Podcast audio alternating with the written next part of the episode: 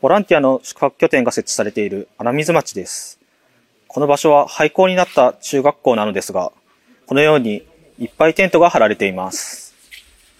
この施設でのボランティアの宿泊が今日から始まります。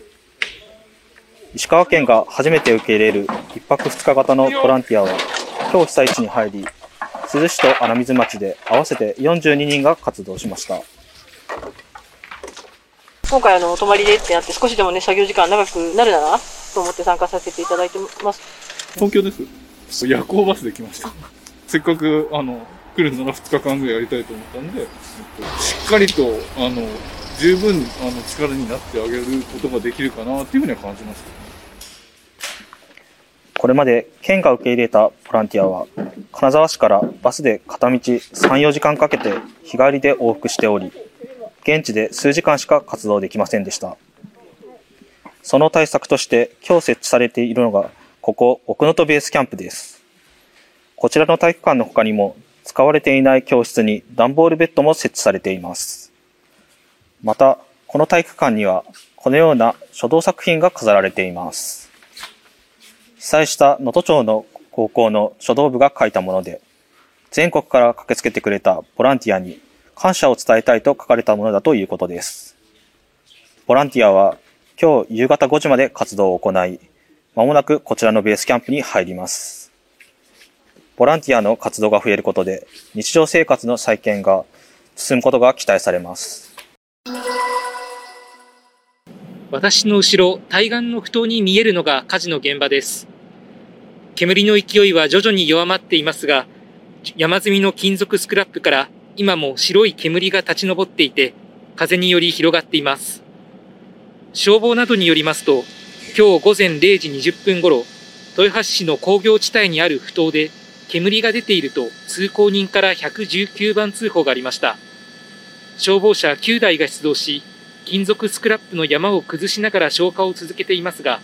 通報から17時間近く経った今も鎮火の見通しは立っていません。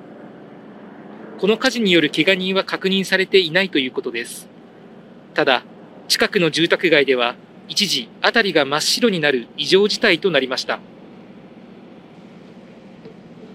朝見たら、結局すぐ裏でびっくりした。まあ今痛い、非常に今目が開けれん状態で、なぜ家の中でもマスクを人らにおれん状態だ。女房は、調子が悪い、今喉悪いもんで、うがいをしたり、現場を管理する三河工務所によりますと、この場所ではリサイクル用の金属スクラップが一時的に保管されていて、何らかの原因で発火し、燃え広がったとみられています。また、7年前にも同様の火事が起きていて、警察は自然発火の可能性が高いとみて調べています。当初、与野党は今日中にあさって28日と29日の開催を決めたい考えでしたが、公開か非公開かで真っ向から対立していて、協議は進んでいません。どういう形で行うのかが決まらない限り、それに基づいて日程を確定できませんので、日程は両者間において合意はできていません。与野党の協議は今日2回行われました。与党側は非公開での開催との主張から2回目の協議では議員だけの傍聴を認めると譲歩しましたが、野党側は話にならないと跳ねつけました。ある立憲民主党議員は、公開しろというこちらの要求は変わらないと世論の支持も見込んでいて強気な姿勢です。一方で、政倫審に出席する意向を示した自民党議員の一人は、非公開を前提に出席することにしたと話しているほか、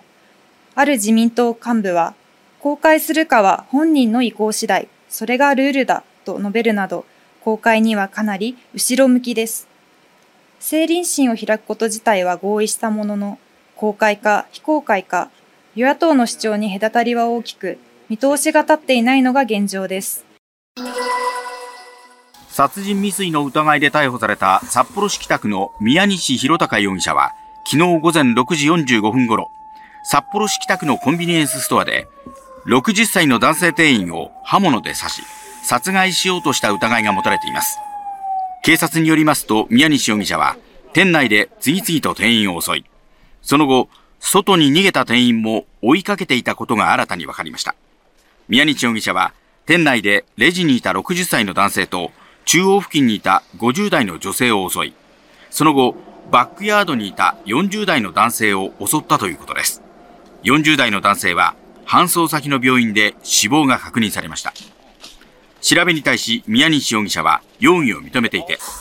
警察は宮西容疑者に強い殺意があったとみて、動機などについて慎重に調べています。事故は昨日午前、東大寺につながる土産物店が立ち並ぶ歩道で起こり、車にはねられ、台湾から観光できていた62歳の男性が死亡し、別の日本人男性も腰の骨を折る重傷を負いました。運転していたのは、現場近くにある土産物店の店主、池永明容疑者で、事故当時、店に荷物を運んでいたとみられ、車は店の前から停止した場所までおよそ50メートルにわたって暴走したとみられることが分かりました。調べに対し池永容疑者は、アクセルとブレーキを踏み間違えたと話していて、